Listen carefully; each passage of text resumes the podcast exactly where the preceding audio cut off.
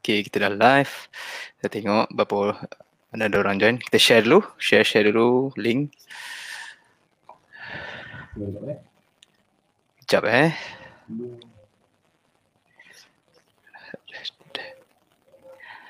Dekat page My to Send, My to Send Asia.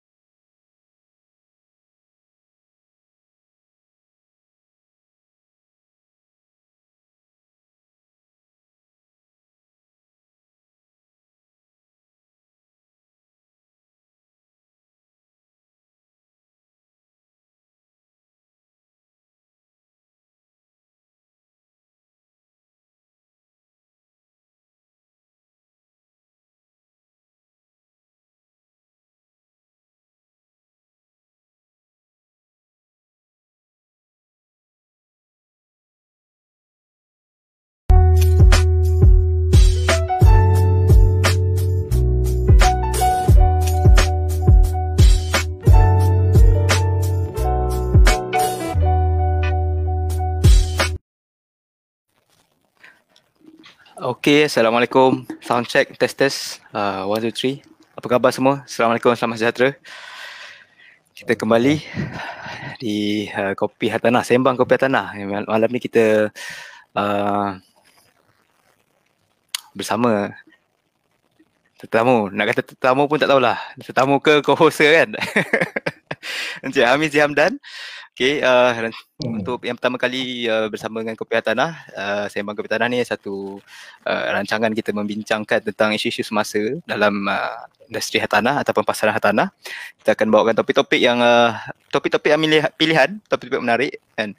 Seperti uh, malam ni kita tajuk utama kita adalah post moratorium. Uh, saya tajuk ni dah lama dah kan daripada sebelum uh, bulan berapa itu kita dah bincang-bincang nak buat tajuk ni.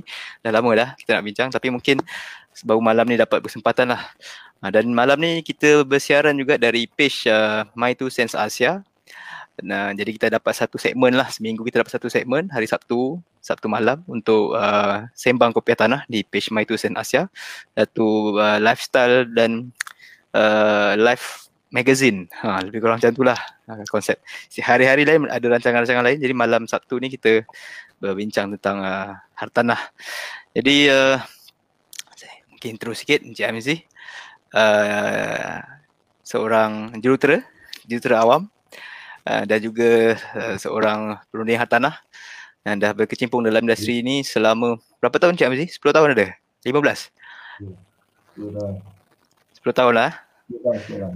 Ah, 10 tahun lebih kurang. Audio macam slow sikit eh. Uh, mic tu. Wi- Wire tu. Ah. Okay. Dia macam ada gangguan kabel sikit.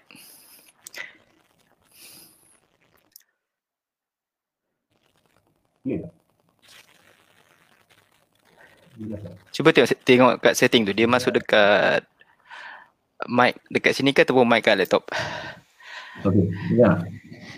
Ah, okay. Baik. Hmm, better. Sound check. Okey. Okay. Teruskan. Okey, Mizi. uh, tambahan lah selain selain daripada ejahan tanah saya juga uh, kritik bebas lah. Itu betul. So malam ni malam ni tak nak formal sangat lah nak santai-santai relax-relax lah. So malam Ah. formal. Kan? So uh, topik ni Memang kita tema, nak tema kita santai pun kan. Ha, kita dah, dah apa dah plan nak bincang bulan Ogos lah lebih kurang bulan Ogos kan. So masa tu kalau kita kita buat masa tu kita ni uh, apa yang berlaku sekarang kita ni dah macam bomoh lah. Kira kita dah berjaya meramal dengan bertepat lah. Tapi sekarang kalau kita cakap hari ni dia orang kata alah semua orang tahu sekarang ni benda dah happen pun kan dah sebulan pun. Tapi tak apalah kan tak terlewat untuk share apa yang kita tahu lah. Betul. Okay. So basically banyak orang tanya uh, moratorium ni habis bulan 10 boleh extend ke tidak kan atau kerajaan akan pertimbangkan untuk extend ke tidak kan. So sampai hmm. sekarang kita nampak tak ada tak ada chance lah tak ada peluang pun uh, tak ada bunga rumor-rumors pun untuk government sambung moratorium. Uh, jadi siapa yang berdoa 6 bulan lepas berdoa harap-harap uh, extend tu nampaknya kecewa lah. So uh, bulan 10 ni kita dah start bayar hutang-hutang kita kan. Bayar installment kereta, installment rumah, uh, personal loan semua kita dah start bayar kan. So ada juga yang dah apply uh, untuk extension uh, dah dah lulus. Ada juga yang ramai juga yang kena reject. Uh, tapi kalau lulus pun sebenarnya itu bukan berita baik pun lah. Maksudnya uh, anda dalam keadaan tenat lah tu pasal di, apa, diberi peluang lah kan untuk extend um, jadi untuk uh, pasca moratorium ni yang kita nak bincang malam ni uh, apa efek dia kepada kebanyakan orang apa efek dia terhadap hartanah dan atau apa peluang-peluang yang ada lah dalam pasaran akan datang ni lah. Uh, so yang yang kita yang saya beberapa beberapa ketika cakap sebelum ni saya kata uh, pada masa ke government announce moratorium tu sepatutnya kita dah start ambil tindakan sepatutnya. Uh, so semua orang daripada kita ni kena check balik kita punya uh, financial uh, status kan macam mana. Dan kita kena buat beberapa senario analisis sepatutnya pada ketika itulah. Kalau kita ada kerja macam mana? Kalau kita tak ada kerja kita dicutikan atau kita diberhentikan macam mana? Itu senario-senario yang kita patut anticipate So patutnya pada ketika, ketika itu dan pada ketika itu kita akan patutnya juga buat keputusan sama ada kita perlu uh, mencairkan aset-aset yang ada. Contoh kalau kita ada banyak rumah, mungkin ada beberapa unit rumah kita perlu cairkan, kita perlu jual. Dan itu perlu decide pada ketika itu, pada bulan 3 atau bulan 4 pada masa tu dah decide. Tapi malangnya kebanyakan daripada kita ni, kebanyakan kepada orang-orang orang kita ni, dia punya masalah adalah dia tidak boleh uh, projek dia tidak boleh nak uh, anticipate masa depan. Dia tak boleh nak jangka masa depan dia. Walaupun hmm. semua benda ada depan mata dia masih tak boleh jangka. So itu yang berlaku pada bulan ini. Uh, tiba-tiba ramai owner mula contact agent lah nak jual rumah. Nak jual property yang dia orang ada kan. Sepatutnya bukan sebulan ni patutnya enam bulan lepas atau beberapa bulan lepas lah dia orang dah decide untuk jual. Sebab nak jual pun ambil masa bukan hari ni kita buka dalam market hari esok kita boleh jual kan? Jadi ini agak uh, agak malang lah kepada dia orang ni. Dan jikalau mereka berada dalam kesempitan maksudnya dan tidak dapat extend moratorium so mereka ni ada berpotensi untuk uh, apa uh, property mereka dilelong. Tu agak uh, risiko yang mereka kena hadapi lah. Okay, uh, Maksudnya ramai-ramai yang baru sekarang baru nak baru nak menjual rumah ke macam mana? Sebab saya lihat ramai juga yang mengambil kesempatan ketika moratorium tu untuk uh, melupuskan uh, uh, membeli pun ya dan melupuskan pun ya kan kita nampak masa moratorium tu pun banyak juga uh, lepas PKP lah terutamanya banyak transaksi kan berlaku rancak.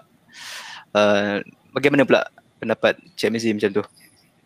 Okay, uh, lepas PKP yang strict sikit tu uh, apa habis PKP kan 1.0 uh, uh, yang first stage tu kan. Jadi semua orang start keluar daripada rumah. Hmm. jadi uh, dia jadi macam pesta lah. So whatever sales yang berlaku pada masa tu dia hanyalah deferment. Hanyalah uh, apa penangguhan sales yang patut berlaku pada bulan 3 atau bulan 4 tu. Ditangguh saja dianjakkan saja.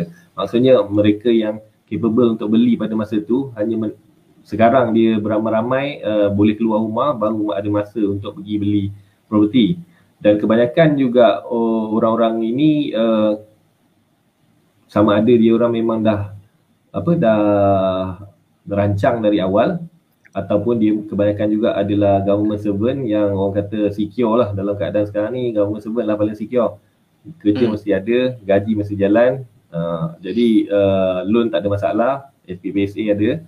Uh, DSR tak ada masalah. SPPSA tak tengok sangat DSR tu jadi mereka ni yang ramai dalam market sekarang. Uh, dia kadang-kadang kita nampak uh, saya suka cakap macam ni uh, market Malaysia ni dia tidak efisien dia tidak efisien dia tidak efisien maksudnya dia tidak translate keadaan ekonomi atau keadaan keadaan semasa tu dia tak translate cepat. Maksudnya kalau kita rasa uh, orang kita ni akan rasa teruk bila dah agak lama dah agak lewat dia dia efek tu lambat kepada dia orang Uh, maksudnya patut uh, kalau pada ketika itu nanti bila dia kata oh saya susah maksudnya dia dah teruk lah baru dia perasan dia susah. Uh, itu dia, dia dia lambat translate dalam market dia, market kita ni. Jadi uh, kadang-kadang jangan keliru lah dengan yang apa yang kita nampak. Sekarang yang kita nampak kita nampak orang bershopping tapi kita nampak juga harga property jatuh. Harga property uh, uh, hampir semua atau majoriti kawasan lah uh, ada kawasan-kawasan tu tidak ada jejas. Tapi majoriti kawasan harganya jatuh. Maksudnya apa sahaja harga yang dibuka atau pada market value tu pembeli akan beli uh, bawah daripada market value. Uh, jadi uh, apa yang kita nampak tu sebelum tentu adalah uh, perkara sebenar kat bawah sana di di di apa? Di di luar sana yang diwar-warkan lah yang kalau, yang Nampak ha, eh? Kalau kita tengok, kalau kita tengok kan, saya pun buat study sikit tadi kan, kadar pengangguran pada Mei 2020 meningkat 5.3%. 826 ribu orang dah menganggur pada itu pada catatan pada bulan Mei. Kemudian lebih 4,500 bisnes ditutup dalam masa 4 bulan daripada April hingga Julai. Uh, tapi uh, ada banyak bisnes baru juga dibuka. Tapi kita kena ingat 4,500 bisnes ni ke- mungkin kebanyakannya dah establish, ditutup. Maksudnya dah ada ramai pekerja, dah ada kedai, dah ada apa, ada cukup infra semua tapi ditutup. Bisa Cuma yang besar. baru buka, ah, ha, yang baru buka walaupun uh, apa, walaupun mungkin nombornya lebih besar tapi baru buka, dia belum stabil, dia belum okey sebab ya macam kita kata uh, banyak bisnes pun akan ditutup dalam masa 3 tahun setahun yang pertama pun tak boleh tahan, dua tahun, tiga tahun majority of the company yang buka tu akan tutup kan. Jadi uh, kita patut concern dengan jumlah ditutup bukan dengan jumlah yang dibuka tu. Uh, yang dibuka belum tentu offer sebanyak uh, apa sebanyak mana orang yang di retrench atau yang dibuang uh, peluang-peluang pekerjaan yang disediakan. Kemudian juga ada ada berita yang mengatakan 650,000 majikan uh, bagai telur di hujung tanduk kerana PKP inilah uh, yelah macam PKP atau dekat Lembah Kalang sekarang PKBB kan. So satu hmm. kereta hanya boleh naik dua orang. Kedai makan tak boleh nak apa duduk ramai-ramai. Nak masuk pasar raya uh, apa tak boleh beramai-ramai kan maksudnya kena mungkin uh, anak-anak pun kita tak boleh bawa kan. Jadi uh, bisnes memang terjejas, memang terjejas teruk. Uh, lain uh, Asia pun kurangkan bekerja uh, MAB pun kurangkan bekerja. Itu yang besar dan dia adalah apa? Ada banyak lagi apa uh, supply chain mereka juga yang terlibat yang itu indirect pun terjejas. Hmm. Uh, yang paling menakutkan lah yang saya baca ni kan 75% rakyat Malaysia ni tak ada simpanan sekurang-kurangnya RM1,000. Maksudnya tadi mereka 75% rakyat Malaysia tidak menyimpan seribu ringgit pun dia orang tak ada. Maksudnya kalau berapa gaji dia orang bawa balik itulah juga habis dia belanjakan. Mungkin berhutang lagi kita tak tahu lah kan. So apa jadi bila orang-orang ini uh, tidak ada kerja atau dipotong gaji lah. Tak payah tak ada kerja lah. Kena potong gaji sikit je. Kan dia, dia akan negatif setiap bulan.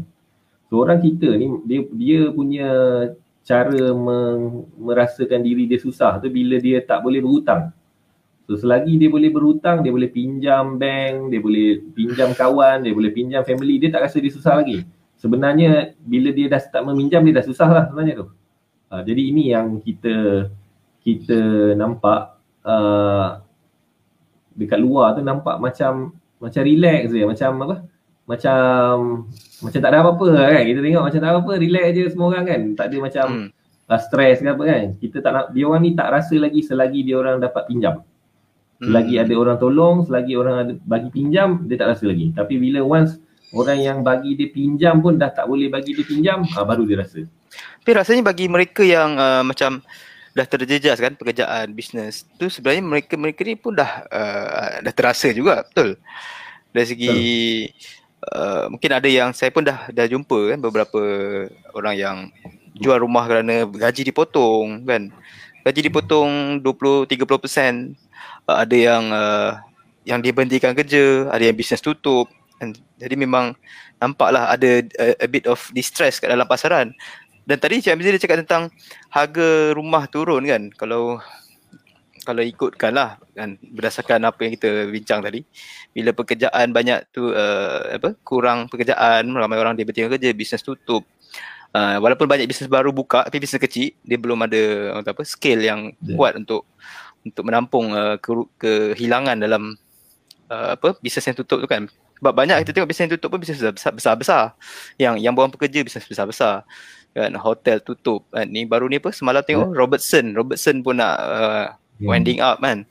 Kemudian uh, apa Jaya lagi? Grocer pun dah nak cari pembeli baru kan. Jaya Grocer. Ha.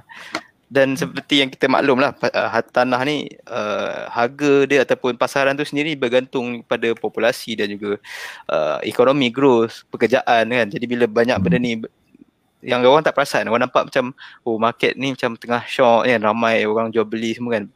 Dan uh, bila cakap pasal harga tu macam mana apa pendapat apa ataupun apa pandangan yang Cik Amizi nampak dari segi penurunan harga di dalam pasaran hari ini? Okay. Apa apa dia punya sebab kan bila bila ada uh, apa banyak uh, hartanah tak terjual ni government dah extend lagi uh, home ownership campaign tu kan HOC tu.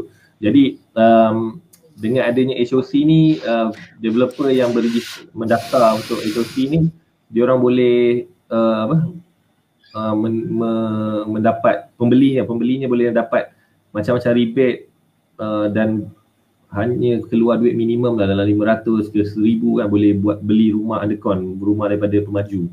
Jadi ini adalah persaingan terhadap rumah-rumah subsale okey bila bila beli rumah uh, harga rumah uh, undercon ditentukan oleh harga subsale jiran-jiran subsale dia. Maksudnya kalau jiran subsale dia dalam 500000 developer pun akan jual lebih kurang 500 ribu ataupun lebih sikit lah. Mungkin dia letak 550 tapi dia akan discountkan, rebate kan sampai 10% supaya uh, pembeli ni boleh buat loan uh, 100% maksudnya dengan memodalkan RM500, RM1000 dia boleh dapat full loan. Jadi hanya bawa, hanya perlu bawa payslip uh, untuk apply loan bank kan. Uh, jadi uh, ini adalah tekanan kepada pasaran subsale. Kepada pasaran subsale kita ada masalah uh, owner yang hendak menjual rumah subsale kalau rumah dia adalah biasa-biasa dan juga uh, dia punya market yang mencari rumah tu pun orang yang dalam kalangan yang biasa-biasa so mereka tidak akan beli rumah ini uh, above market value for sure.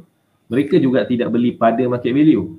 Mereka mm-hmm. kebanyakan mereka ni akan minta owner untuk turun ke harga at least 10% sekarang pun dah gila lah. Kadang-kadang kita pergi nego dengan pembeli pembeli pun minta dah macam-macam dah 20-30% below market value. Hmm. sebab apa? Harga, sebab dia nak dia nak dapatkan full loan tu. Ha, jadi bila bila dia tak boleh dapat dia cari rumah lain. So sekarang pula buyers market sejak beberapa tahun lagi pun dah memang buyers market. Sekarang lagi teruk. So bila dia buyers market ni maksudnya buyer ada banyak pilihan. You tak bagi saya uh, diskaun 20 sen saya cari rumah lain. Cari cari cari dia ada masa. Dia ada masa untuk cari relax tunggu. Dia jumpa uh, owner yang betul-betul desperate ataupun bukan desperate sangat. Kadang-kadang ada owner yang dia beli property tu mungkin 10 tahun lama. dulu 15 tahun hmm. dulu dah lama kan? Jadi uh, walaupun dia tak dapat market value dia dapat uh, dia dapat 20% atau 30% below market value tapi dia dah untung mungkin 100% daripada apa harga yang dia beli pada masa tu kan? Jadi orang-orang hmm. ini akan jual murah uh, ke, uh, dan buyer yang yang sekarang yang sanggup menunggu ni kerana ini adalah buyer market dia sanggup menunggu dia cari lah. Uh, saya ada beberapa kes. Ha, perbezaan hanya dalam RM10,000 RM15,000 ringgit saja. Di mana dua-dua belah pihak pun tidak mahu betul ansur lagi untuk setuju dengan satu harga. Hanya kerana RM15,000 sedangkan rumah tu dah best deal lah. Contoh lah di Shah Alam rumah landed uh, RM500,000 RM515,000 harga terakhir kan mana nak dapat kat Shah Alam landed kan? Tapi hmm, kalau kat Shah Alam ni landed uh, pun uh, sorry uh, RM515,000 dapat apartment je. Apartment baru pun dah RM600,000 pun ada. Jadi tapi dengan macam tu murah pun pembeli uh, masih tak kisah untuk abaikan offer tu. Masih mencari offer yang lebih baik. So itu yang berlaku dalam market sekarang. Terutama market uh, rumah yang murah lah. Maksud murah ni maksud saya affordable to most of the people lah. Ramai orang boleh boleh mampu beli kan so, dia dia masukkan sekali 10% untuk dia dapatkan loan 100% dia minta lagi 10% kurang untuk dia dapat modal untuk apa cashback untuk dia renovate pula rumah tu jadi itu yang target buyer-buyer sub-sale sekarang lah. Itu yang berlaku sekarang. Dan saya nampak dalam situasi ni yang paling terkesan adalah mereka yang uh, nak jual rumah tapi mereka beli mereka beli rumah tu dalam lima tahun ataupun kurang daripada hmm. yang kebelakangan ni kan. Mungkin mereka beli dalam tahun 2015, 2016 dan nak jual pada tahun ni mungkin kerana apa apa juga sebab lah kan, whatever reason uh, nak jual kerana bisnes tu apa kurang ke hilang pekerjaan kena potong gaji sebagainya mereka nak jual pada harga yang uh, harga yang mereka beli pun kan susah ya, terutamanya yang beli sekitar 2015 2016 kan. Yang mana ketika itu pemaju pun dah meletakkan harga yang agak tinggi pada ketika, ketika itu. Jadi dia punya correction period tu sangat lama. Dan saya nampak uh, post moratorium ataupun post covid punya PKP 1.0 tu dia memberi satu tamparan yang hebat juga sebenarnya kepada market.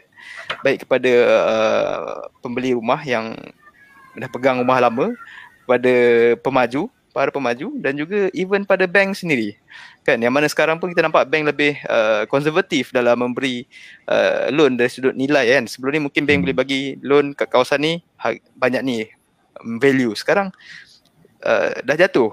Ada beberapa tempat dah jatuh. Dan mungkin kalau ada siapa-siapa yang mendengar ataupun menonton hari ini ada pengalaman mungkin boleh share kan komen. Uh, kita tengok ada uh, beberapa uh, muka-muka yang hartanah ni.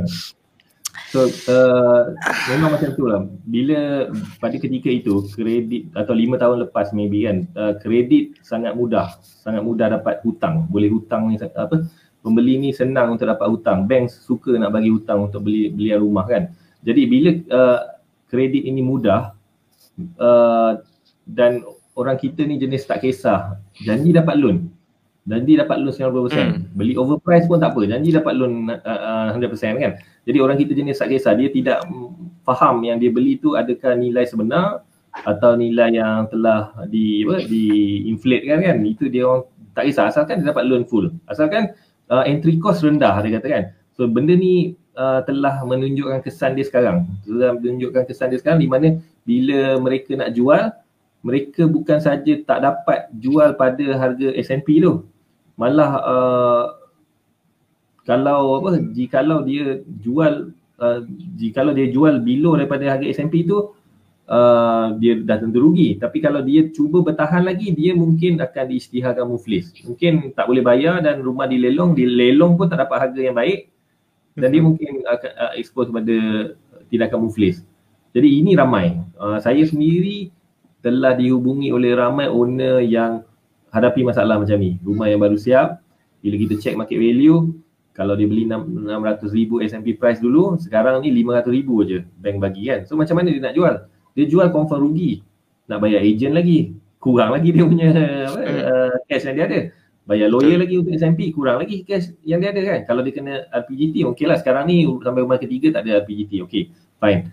Tapi uh, kalau jual pun rugi bertahan pun tak tahu sampai mana bertahan. Maksudnya dua-dua arah pun dia akan affected. Dua-dua arah pun dia memang ke arah muflis ke arah di bankrupt kan terutama kalau bertahannya lebih satu ribu. Saya ada soalan. Kalau macam tu kan saya pun tak pernah jumpa, saya pun tak pernah buat lagi lah transaction ni. Kalau contoh dia nak jual rumah tu lima, uh, dia beli 600 maksudnya katalah loan dia ada 600 ribu kan. Uh, hmm. baki hutang dia 600 ribu tapi dia nak jual 500 ribu. Kan jadi waktu nak transact tu macam mana tu? Dia kena selesaikan baki pinjaman ke ataupun dia convert daripada bank tu menjadi loan ke atau, ataupun bagaimana? Ataupun dia kena ambil Uh, so- loan lain untuk top up balance. Tak, uh, tak boleh. Bila dia jual dia nak jual uh, dia jual below. So yang balance tu dia yang kena bayar. So macam mana dia nak bayar? Hmm. Dia kena ambil Tak loan lain ke bayar. macam mana? macam mana dia dapat loan lain yang yang ni pun tak boleh ke tak. Kan? Jadi dia dah macam Tersepit. tersepit. Betul-betul tersepit. Memang kesian. Kalau dengar memang kesian. Lepas tu kadang-kadang tanya macam mana you boleh decide dulu nak beli rumah macam ni kan? Hmm. dia kata ah, saya saya ikut orang saya ikut masuk kelas kan contohlah ada masalah masuk kelas kan Hmm. Ah, Salah Okey, kelas kan, saya salah kelas kan. So ataupun mungkin cikgu ajar betul, fahamnya lain kan. Itu itu jadi Hmm. masalah. Uh, benda dan sekarang ni yang saya tengok macam baru ni ada beberapa pemaju propose pada pada kerajaan kan untuk belanjawan ni uh, suruh naikkan balik uh, apa pengiraan DSR berdasarkan gaji kasar uh, panjangkan tempoh apa tempoh hutang daripada 35 tahun ke 45 tahun um, tinggikan sikit uh, DSR punya level kan. Uh, ini semua benda tak membantu untuk jangka masa panjang. Ini hanya membantu pemaju untuk habiskan apa rumah-rumah dia yang tak habis tak habis dijual. Dan rumah-rumah ni tak habis dijual kerana dia sendiri yang cari pasal. Ah, Ah, ini, ni ni kita tengok lah. berita ni. Ah, berharap kerajaan dapat memperkenalkan lebih banyak insentif tambahan uh, pemilikan tanah. Uh, kemudian apa ni? Uh, mempertimbangkan perkara dalam belanjawan DSR yang lebih tinggi. Okey. Uh, kemudian apa lagi? Mempertimbangkan untuk melaksanakan skim di IBS. uh, Oh, nak minta dia ABS balik. Okey. Kemudian apa lagi? Uh, melan, melan apa ni? MM2H. Okey, MM2H. Dan yang Tidak katanya minta ni 45 tahun. Ha, panjangkan lagi loan. Okey, jadi cuba komen lagi sikit. dia, satu lagi apa? Satu lagi dia suruh turunkan ke 500 ribu untuk uh, apa warga asing. Oh, warga asing, pembelian warga asing. Okey, jadi ba- banyak uh, berapa permintaan pemaju ni untuk uh, panjangkan daripada 40 uh, 35 naik 45 tahun, tinggikan DSR, uh, DIBS, uh, apa lagi? Hmm, kos pematuhan direndahkan, kos pematuhan uh, regulatory Tuhan cost. maksudnya hmm, Uh, maksudnya dia kemudian punya ni lah premium premium development pembang- charge. development premium semula. hmm. Kemudian MM2H uh, Okay, MM2H dan Hmm. juga turunkan 5 ke 500 ribu. Oh, okay, Dan enam permintaan mereka ni. Boleh tahan. Hmm. kalau kita tengok dekat uh, kita tengok dekat komen eh. Tengok dekat komen satu komen saya nampak menarik juga. Uh, dekat berita harian punya Facebook ni, kalau kita lihat eh, mereka kata komen eh. Uh, da- Dalisha Midi ni umur anak baru lahir beli rumah umur anak umur anak 45 tahun baru jadi hak milik mak ayah uh, hak milik eh, mak, hak milik mak ayah dah meninggal dunia sisanya nak ada rumah sendiri oh, alamak uh, macam-macam lah nampak komen-komen pun agak kurang uh, Menyokong, gembira lah kurang uh, kurang happy lah uh, ada yang minta lah turunkan pemaju kurangkan 50% nah, alamak okay Okay. Okay. Basically, basically apa sahaja yang pemaju minta dalam kes ni lah kan. Uh, apa yang enam apa enam benda yang dia minta tu adalah sebenarnya Hmm. untuk menolong mereka, menolong mereka menghabiskan unit-unit yang tidak terjual. So sebab soalannya sekarang kenapa unit itu tidak terjual? Dia tidak terjual pasal bukan itu rumah yang orang cari, tapi itulah yang dia orang bina. Dia tidak memenuhi ke- kehendak uh, pembeli. Sebenarnya pembeli nak yang produk lain tapi you keluarkan produk lain kan. Jadi itu yang uh, menyebabkan banyak overhang ni. So dan kalau kita melayan dia punya permintaan ni maksudnya kita tak menolong orang kebanyakan ni. Sebab bila uh, bila benda ni selesai at pemajunya level dia akan ulang lagi. Dia akan repeat lagi benda yang sama.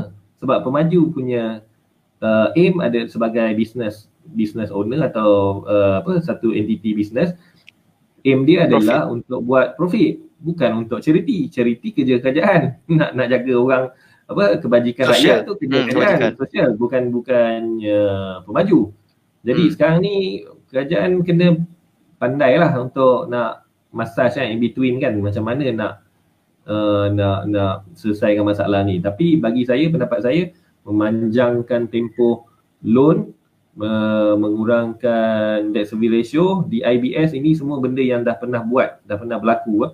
Ini hanya nak memberi uh, kemudahan kredit sedangkan kelayakan orang itu masih sama. Maksudnya income dia masih sama, beban hmm. hutang dia tiap-tiap bulannya masih sama dan kenaikan gaji dia tak secepat kenaikan rumah kan. Jadi Betul. tak settle apa, tak ada apa yang settle kerana itu. Dia hanya settlekan pemaju je, pemajunya side. Dan kalau you bagi pula orang asing beli 500 ribu, duit Malaysia sekarang dah rendah. 500 ribu is nothing. 1 juta pun is nothing for foreigner sebenarnya. Hmm. Kalau kita convert kan foreigner yang nak ada, ada ada duit nak beli duit nak beli rumah overseas lah macam ibarat ha. orang Malaysia kalau ada duit nak beli rumah kat overseas memang confirm yeah. dia banyak duit. ha. Dan lagi memang pun kalau memang pun data uh, mengatakan bahawa di Asia Tenggara atau uh, sebelah sini Asia memang Malaysia antara negara yang rumahnya masih murah. Masih murah secara relatif lah, relatif bila kita ha, bandingkan antara rumah relatively. antara antara negara-negara tu. Jadi memang dia appealing kepada warga asing untuk membeli di Malaysia.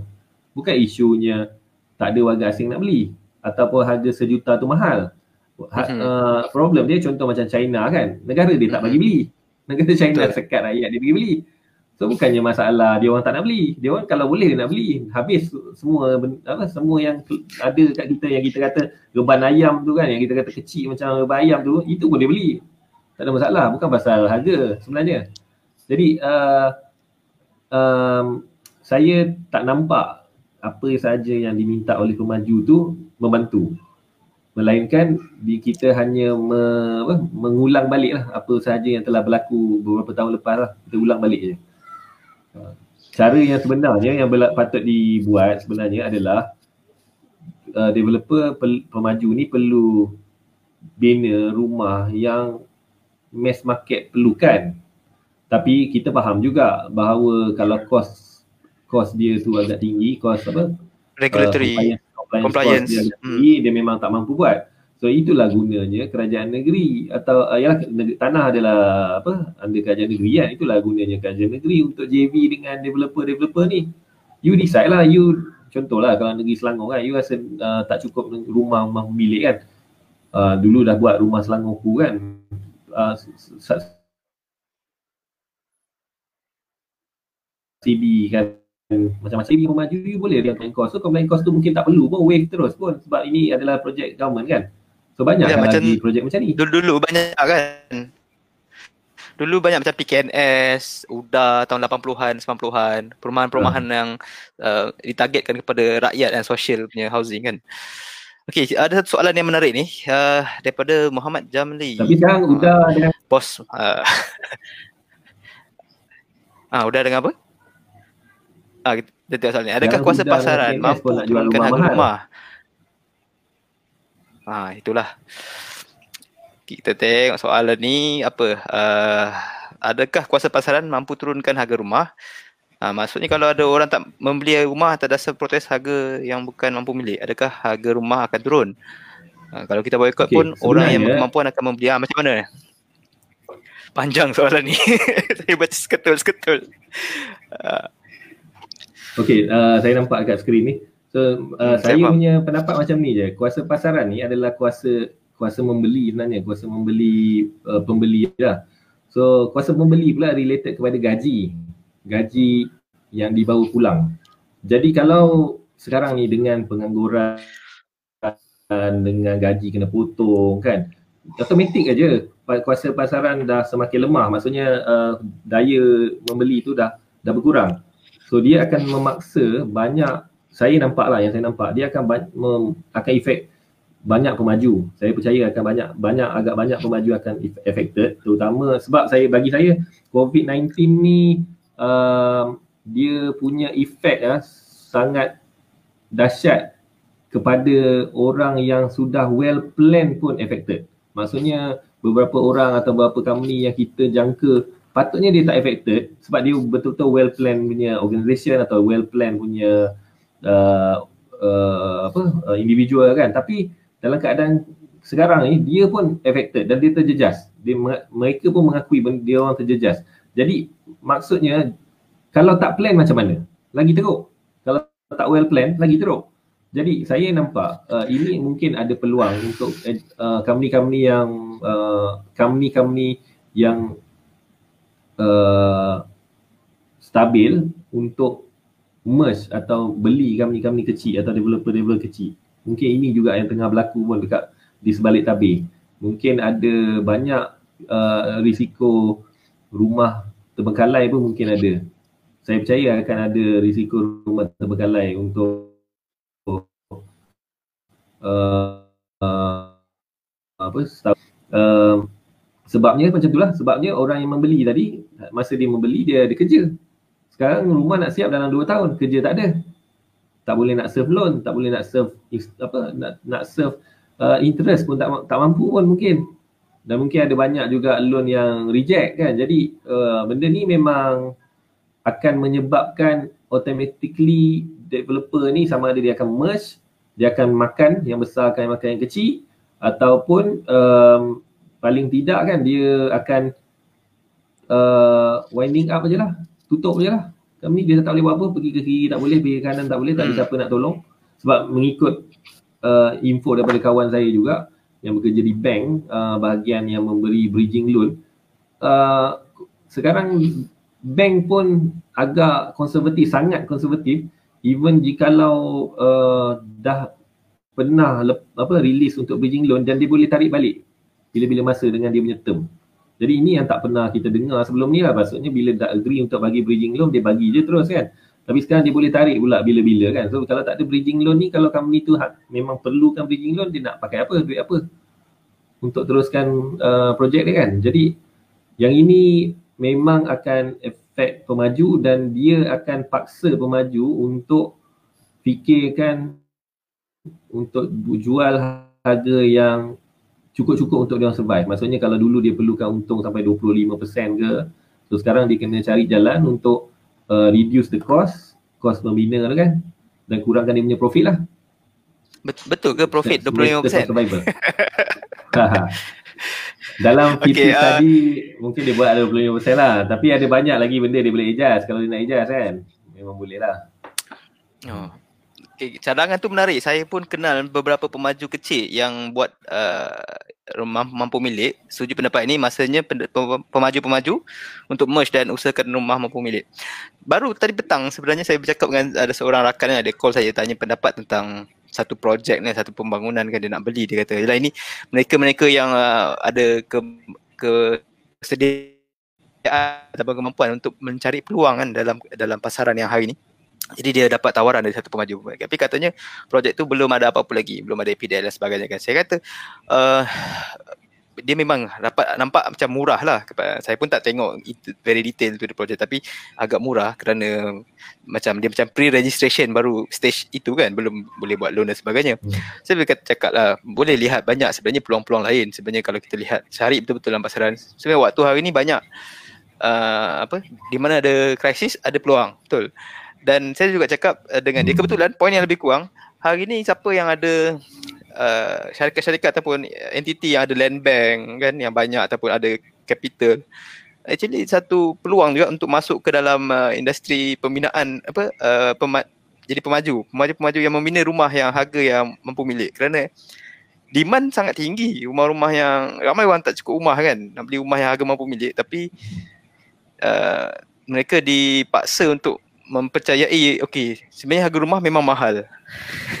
Kan? Sebab hmm. itu yang ada dalam market kan yang disediakan untuk hari ni. Tapi realiti ni lepas covid ni kita nampak macam mana uh, sub sale tu sendiri uh, balik pada soalan Mak Jamili tadi kan adakah kuasa pasaran mampu turunkan harga rumah? Kalau kita tengok dalam pasaran sub sale memang dah turun dah harga rumah kerana kerana kuasa pasaran. Dan cuma pemaju ni dia nak turunkan tu mungkin agak susah. Tapi ada setengah tempat yang mana uh, rumah yang dijual, rumah yang sama yang dijual sekarang lebih rendah daripada rumah yang fasa awal dibuat. Rumah yang sama juga. Kan ada beberapa tempat dan rumah yang awal dijual mungkin dalam dua uh, dalam dua ratus setengah. Sekarang rumah yang sama, fasa yang baru jual dua ratus ribu. Kan mungkin seratus lapan puluh ribu dekat belah-belah utara lah, luar BKL. Jadi pembeli-pembeli yang awal pun dah oh marah lah kan kenapa jadi murah hmm. pula eh orang beli kemudian marah kan beli okay. sebab dulu, dulu pun belum siap ini selalu berlaku uh, walau bukan covid punya time pun berlaku maksudnya pemaju ni business entity. Jadi masa dia open, dia ada satu scale harga yang dia buka, dia setuju nak nak jual. Tapi uh, along the way dia tak dapat jual, tak dapat apa? Tak dapat jual seperti target dia lah mungkin. Mm-hmm. Jadi dia affected dia punya cash flow, dia akan effect dia punya cash flow. Jadi dia tidak dia perlu adjust lah, dia kena adjust lah sebab dia dia kena survive. So itu yang dia bagi offer, yang offer dia kadang-kadang lagi murah daripada orang yang beli awal. Maksudnya early bird tak berapa early bird lah. So yang yang kemudian lagi untung kan. Jadi uh, memang memang itu banyak berlaku. Uh, itu bukan pasal covid atau tak covid tapi itu adalah orang kata macam mana company tu arrange dia punya financial structure dia lah. Macam mana dia balancekan dia punya cash flow dia. So dia akan decide lah apa yang dia perlu buat. Jadi uh, persoalan sekarang bagi saya kan uh, apa kerajaan nak buat? Developer tahu apa dia nak buat sebenarnya. Kerajaan nak buat apa? Developer ni tahu pasal dia orang ni business entity. Dia ni dibayar gaji, pekerja-pekerja dia manager ke general manager ke whatever kan. Dia orang dibayar gaji untuk fikirkan ni macam mana nak survive company dia ni. So kerajaan ni nak buat apa? So kerajaan, kerajaan bila saya kata kerajaan ni ada dua, satu kerajaan negeri, satu kerajaan pusat. Kerajaan pusat ni KPKT lah. KPKT uh, secara seluruh negara punya dasar lah.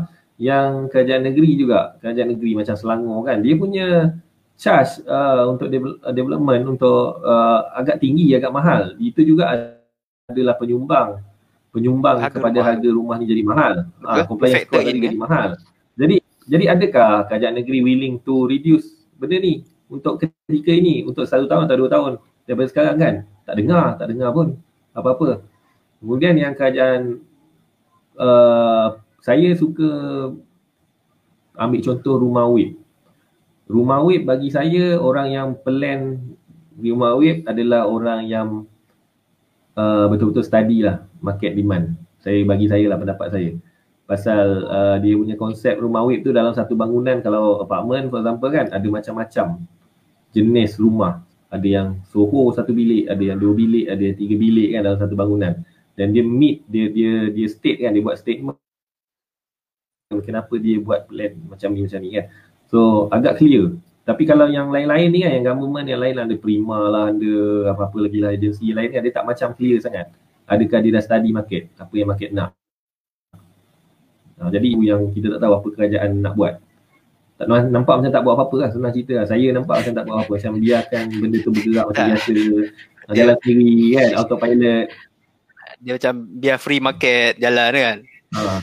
Betul lah dalam macam apa-apa lah dalam ekonomi pun teori kerajaan memang perlu ada interfere kan dalam uh, apa interference dalam uh, me, menstabilkan pasaran kan terutamanya untuk hmm. untuk memelihara kebajikan rakyat ataupun kebajikan uh, masyarakat pembeli-pembeli rumah ni kan dan uh, daripada dia memberi banyak insentif-insentif yang bukan-bukan kan kepada pemaju baik dia bagi itulah dari sudut regulatory tu kan rendahkan cost compliance cost uh, whatever dan dan dan lain-lain lah.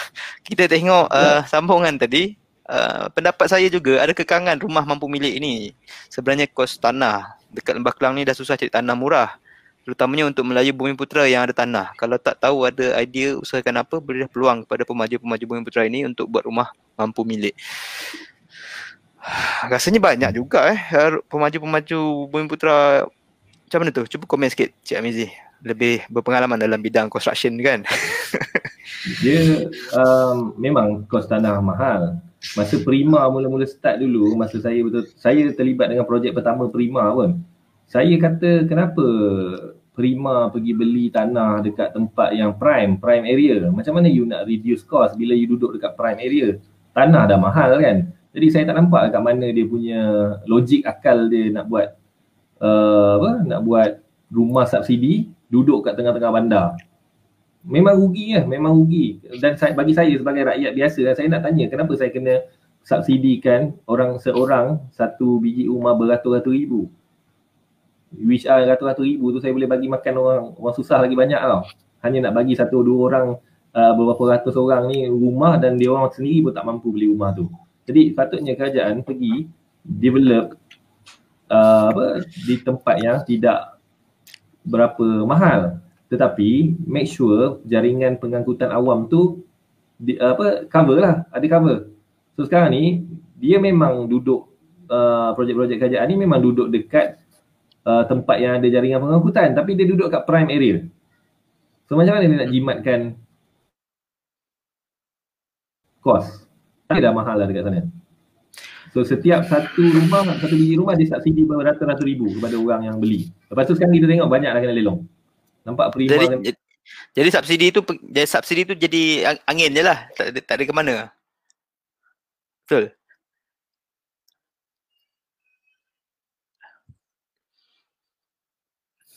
Hmm. Line line putus. Line siapa ni? Line saya ke? Line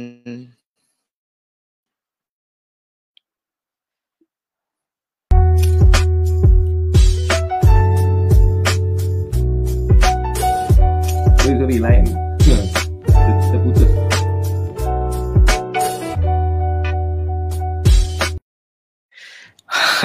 dia punya hangat Ah. sampai sampai line pun terputus kan. Okey. Uh. Okey, ada soalan eh, ada soalan juga daripada uh, Muhammad Ruslan. Ada ada pemaju tawarkan sewa dan beli terhadap hartanah. Ini uh, package-package uh, apa nama? Uh, rent rent and apa macam-macam package lah sewa dan beli ni kan. Dalam ekonomi sekarang adakah menguntungkan pembeli pada masa depan? Ah. Siapa nak jawab ni? Saya saya ada jawapan. Sekejap eh. Okay. So yang ni nak menguntung ke tak menguntung ni kita kena tengok lah keseluruhan package dia. Kalau nak jawab general ni memang susah lah secara general ni. Hmm. Sebab yalah kita tak tahu apa package dia kan. Macam uh, macam mana cara dia mengira apa kadar keuntungan ke apa interest tu ke kan. Um, jadi susah nak jawab secara spesifik lah pasal kita boleh cerita general je lah. Jadi kalau saya, saya lebih suka nas- menguntungkan atau merugikan saya tak boleh jawab. Tapi saya boleh katakan uh, ia adalah satu cara yang baik untuk seseorang atau satu keluarga ni nak beli rumah sebab kadang-kadang ramai orang, ramai orang kat sana beli rumah tanpa lihat rumah atau bila-bila rumah tu dah siap dia tak suka nak tinggal situ. Jadi dalam kes yang developer bagi tak sewa dulu dan kalau suka boleh beli ni ada baik dia di mana you dah duduk kawasan tu you rasa okey selesa bagus you belilah. Dan pada masa tu you boleh boleh minta nasihat yang sesuai pada orang-orang yang apa yang layak kan. Sama ada bagus untuk teruskan membeli pembelian. Tapi kalau nak cerita pasal rugi untung kita kena dapat semua detail dia kan semua harga rumah apa semua kan berapa bayar bulanan. Tu tak boleh nak jawab lah secara spesifik soalan ni. Dia apa uh, kalau untuk saya lah untuk jawab soalan ni dia kena untung untuk pembeli tu kita kena lihat eh pembeli ni dia dia merasakan untung kat mana. Kalau dia meletakkan untung tu pada duit semata-mata kan uh, itu kena tengok kira-kira yang lebih lanjut lah. Dan setiap orang pun kekiraan dia lain-lain. Ha, dan kalau kalau dilihat dari segi mungkin dia nak duduk situ kerana dia belum belum decide lagi nak beli rumah kat mana kan. Uh, tapi tempat yang tu ada dekat dengan tempat kerja dia dan sebagainya boleh jadi uh, menguntungkan walaupun dia rasa okey lah 50-50 nak beli ke tak. Uh, tapi lepas tu dia dah duduk setahun tak jadi beli ataupun dia pindah tempat lain. So kat situ pun sebenarnya ada sedikit lah keuntungan dia tak terikat lagi lah. Bayangkan hmm. dia suka nak beli Ya. rumah tu dia terus beli. Dia terus beli duduk lepas tu kena pindah tempat lain ke apa ke kan uh, ataupun benda Ah, macam dia ada pro and rumah cons ni lah. Bagi saya komitmen dia terlalu lama. 30 tahun 35 tahun kan komitmen dia. So dalam 30 tahun 35 tahun ni kita rumah untuk tinggal lah kan. So macam-macam benda Hmm. boleh berlaku. So banyak sangat variable tu yang berubah kan. Benda-benda yang berubah. Hari ni kita kata kita suka sini tempat ni. Lepas tu kita tak suka. Nanti kita kata kita nak duduk sini sampai tua. Rupanya kita kena pindah. Pindah tempat kerja pindah apa macam-macam lah macam-macam hal kan. Jadi uh, saya suka kata kalau pilihan sewa ni baguslah untuk orang-orang yang belum nak settle down lagi atau tak tak tak tahu lagi yang dia nak settle down dekat mana kan. Ha, macam tu lah. Okay, kita ada soalan lagi. Banyak daripada soalan. Muhammad daripada Muhammad Azmil Alimi. Sekarang kira dah market buyer ke untuk property? Ah, dah lama dah sebenarnya market Dah buyer lama buyers dah. market. Dah, Dah- lama sangat. Dah, dah banyak tahun lah. Saya rasa kat lima tahun lah macam ni. Dah, dah, dah berjanggut dah nak tunggu apa, uh, sellers market kan. Tak tahulah memang lama. Okay, uh, property market memang macam macam tu. Pro- Property market lambat bounce berbanding Hmm. saham ke benda lain kan. Dia Ah, lambat bounce. tak Dia akan yang market. sangat lama. Ha, jadi memang sekarang buyer market uh, semakin baguslah untuk buyer membeli sekarang. Cuma banyak keadaan uh, owner atau seller tu tak perasan sekarang buyer market. Sebab dia kadang-kadang dia tu ada sebiji je rumah kan dia nak jual. Sedangkan kita ni ejen-ejen atau perunia tanah ni kita ni jual rumah hampir hari-hari kan. Jadi kita tahu apa yang berlaku dalam market. Uh, jadi cuma ada setengah setengah owner ni dia tak peka jadi dia tak tahu yang sekarang ni buyers market. Jadi dia kata eh kenapa rumah saya ni dah, saya dah buat macam-macam harga sama macam tahun lepas macam dua tahun lepas kan atau sama macam saya beli kan dia tak tahu kenapa. So kita ni cabaran lah kepada perunia tanah ni untuk explain kenapa jadi macam tu kan. Hmm. Okay. Dia buyers market ni dia dah lama. Rasanya sejak daripada market sangat sangat panas ketika sekitar 2000 14 2015 dia punya peak uh, uh, 14 15 dia kurang lah uh, period tu market dah sangat hot lah. Uh, sales market. Masa tu pemaju jual apa pun macam orang mesti sambar hmm. je lah kan. Uh, dengan dia IBS nya dengan tak ada RPGT nya kan? Dan masa tu tak ada lagi DSR jadi nak buat belum rumah banyak-banyak pun senang. Uh, dan uh, kenapa juga bias market ni panjang tempoh dia sekarang ni? Kerana correction tu correction daripada zaman tu. Dan sekarang ni pula kena pula lagi covid. Ha, jadi dia agak uh, melanjutkan lagi bias market tu. Kalau ikutkan ikutkan apa? Ahli-ahli ekonomi dan juga mereka yang menganalisis pasaran tanah dan mungkin setahun dua tahun lepas mereka memprojekkan me, me, me, kan projection ni memang market a bit uh, nak rebound lah ha, optimis tapi kita tengoklah macam mana kan sekarang ni. Ha. Saya saya sebab saya dah 20 lebih lebih kurang 20 tahun graduate. Uh, maksudnya keluar bekerja kan 20 tahun. Jadi saya sempat berada pada fasa masa rumah dulu murah tetapi interest bank sampai 7%, 8%. Uh, dan saya berada sekarang juga pada interest bank 3% dan ke bawahan sekarang kan. Tapi rumah pula semakin mahal kan. So apa yang saya nak katakan adalah kalau, kalau saya compare 20 tahun lepas dengan sekarang um, gaji setiap orang daripada apa pejawatan yang ada daripada dulu hingga sekarang gaji dia tak pernah berubah. Maksud saya en, katalah entry level untuk fresh graduate 20 tahun lepas uh, 20 tahun lepas 2200 for example. Sekarang pun lebih kurang juga 2200 untuk entry level. Tapi harga rumah sekarang dah naik berkali ganda untuk rumah yang sama jenis yang sama berbanding 20 tahun lagi dah naik banyak kali ganda. Tapi hmm. gaji gaji tidak naik sebanyak. Cuma apa apa yang berlaku hanyalah interest rendah. Interest rendah daripada 7.5% atau 7.8% sekarang dah jadi 3 maksudnya dia dah dah turun separuh daripada apa yang interest pada 20 tahun lepas. Tapi gaji masih kekal. Gaji masih kekal. Jadi yang yang menun, maksud saya kalau orang itu tidak berubah gaji dia. Katalah 20 tahun lepas gaji dia 2000 sekarang pun masih 2000 uh, kemampuan dia beli bukan kerana uh, uh, bukan kerana benda lain hanya kerana interest tu rendah separuh. Kalau dulu pada masa itu dia boleh beli harga rumah 200 ribu mungkinlah eh, kita anggap je. Sekarang dia boleh beli rumah 400 ribu kerana interest tu potong separuh. 400 ribu. Bukannya kerana gaji dia dah besar untuk beli rumah 400 ribu bukan tapi kerana interest tu hmm. dah dah turun separuh ha, jadi ini yang orang tak perasan jadi de, kalau dia betul-betul perasan dengan benda ini jadi kita akan menjangkakan tidak akan ada lagi kenaikan menga, apa, mendadak macam 2014, 2015 at least dalam 10 tahun akan datang pada saya.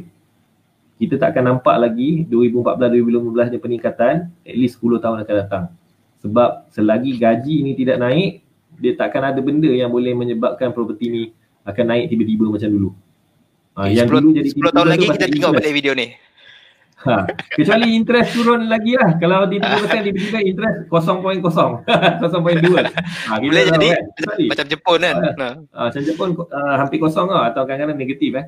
Ha, hmm. Tapi kita tak lah sampai macam tu kan. Cuma uh, hanya interest. Kerana interest itu saja kita mampu beli rumah. Kalau interest tu maintain 7%, ramai tak mampu beli rumah sekarang. Ha. Cuma dulu um, sekarang ni uh, kalau kita compare dulu orang dulu dengan orang sekarang uh, kalau kita nak uh, jualkan rumah orang yang beli 20 tahun lepas kan kita tanya cik uh, nak jual rumah ni? Dia akan kata macam ni tau. Uh, saya ni kalau saya jual rumah ni saya tak tahu saya boleh beli rumah apa. Jawapan dia kenapa macam tu. Kenapa? Mungkin dulu gaji dia 2000 sekarang baru 3000 je. Tak ada naik sampai 8000 10000 pun mungkin kan. Jadi banyak orang yang macam tu. Kita tak kata semua orang tapi kita kata banyak orang yang macam tu. Uh, itu itu itulah penyebabnya. Saya kita tengok lagi 10 tahun lah. Saya rasa kita takkan jumpa lagi kenaikan 2014 2015 macam tu lagi.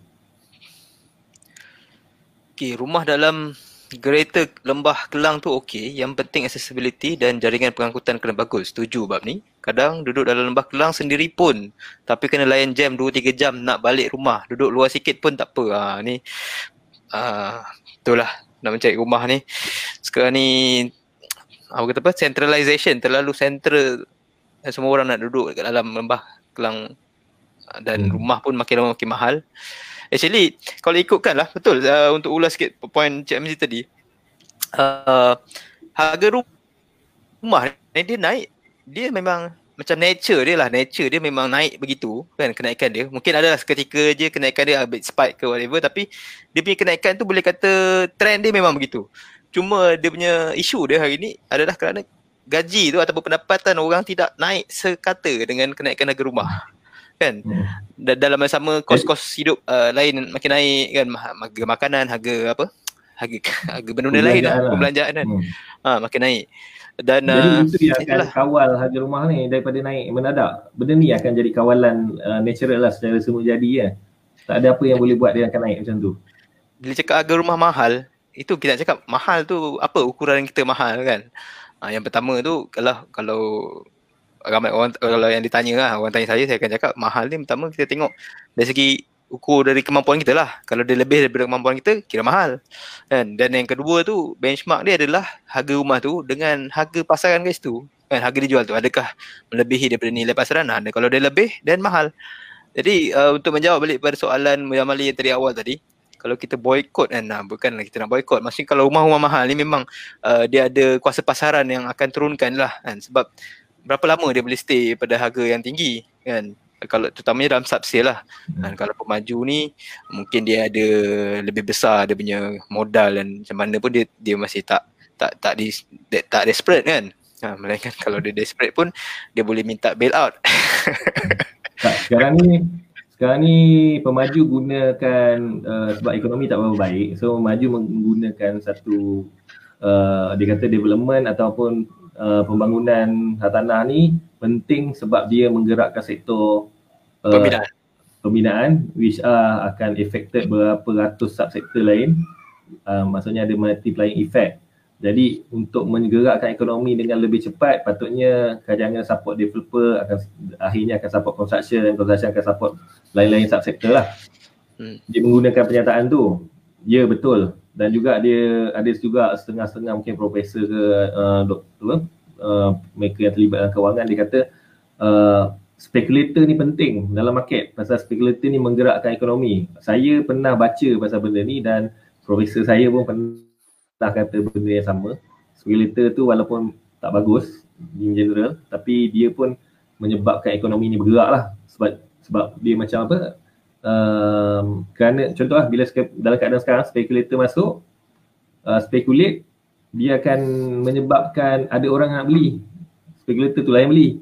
Sebab dia speculate kan dia jangkakan benda tu akan naik di masa depan kan. Tapi kalau spekulator ni tak ada dan semua orang kata oi jangan beli sekarang jangan beli sekarang kan. So tak ada orang beli. Jadi ini yang dia katakan sekarang ni perlu juga ada spekulator. Katanya lah.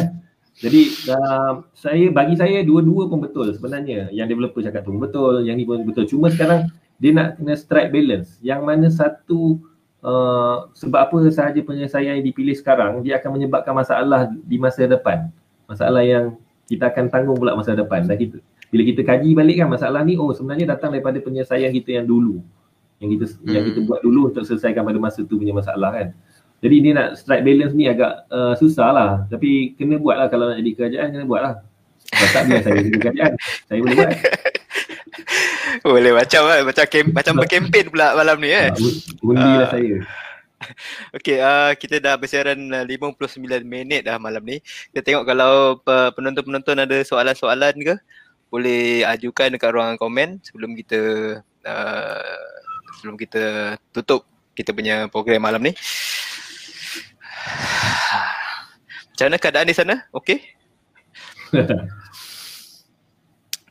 ya, kita dah lama lah apa hmm, bertangguh ni kopi tanah ni. Tapi insyaallah lah start bulan start bulan November ni kan kita akan uh, terus menerus banyak lagi isu-isu sebenarnya yang banyak kita nak kupas lagi kan. Uh, terima kasih ha, terima kasih terima kasih uh, tak ada soalan dah ni tak ada soalan apa kalau ada soalan ataupun cadangan untuk topik uh, minggu hadapan Uh, kita Kopi Tanah kita akan bersiaran insyaallah live ni di page My Tusen Asia setiap Sabtu malam. Jadi kalau ada apa-apa soalan ataupun cadangan topik yang nak dibincangkan uh, minggu hadapan untuk dikupaskan bolehlah uh, komen di ruang komen jadi insyaallah mungkin saya ataupun Cik Amizi boleh menjawab soalan-soalan tu dan uh, mungkin kita akan tengok kalau ada panel-panel ataupun speaker-speaker lain yang uh, tetamu lain yang yang sudi untuk bersama kita membincangkan isu-isu dalam pasaran tanah ataupun uh, hartanah uh, se seumumnya lah. okay, jadi uh, tak ada persoalan. Terima kasih banyak. Terima kasih Cik Amizi. Kita jumpa lagi okay. uh, insyaAllah. Kasih. Oh, ada soalan. Ha, sebelum tutup. Ha, ni ada, ada soalan ni. Sempat nak jawab ni. Ha, ada soalan last. Uh, ha, ni bukan macam soalan tadi ni daripada Akmal Hassan. Konsep sewa, sewa baru beli macam Maybank House Key. Selamat ke kepada pembeli for long term? Ha, macam mana? Hmm. Macam tadi? Keluar ya. Selamat ke tak selamat?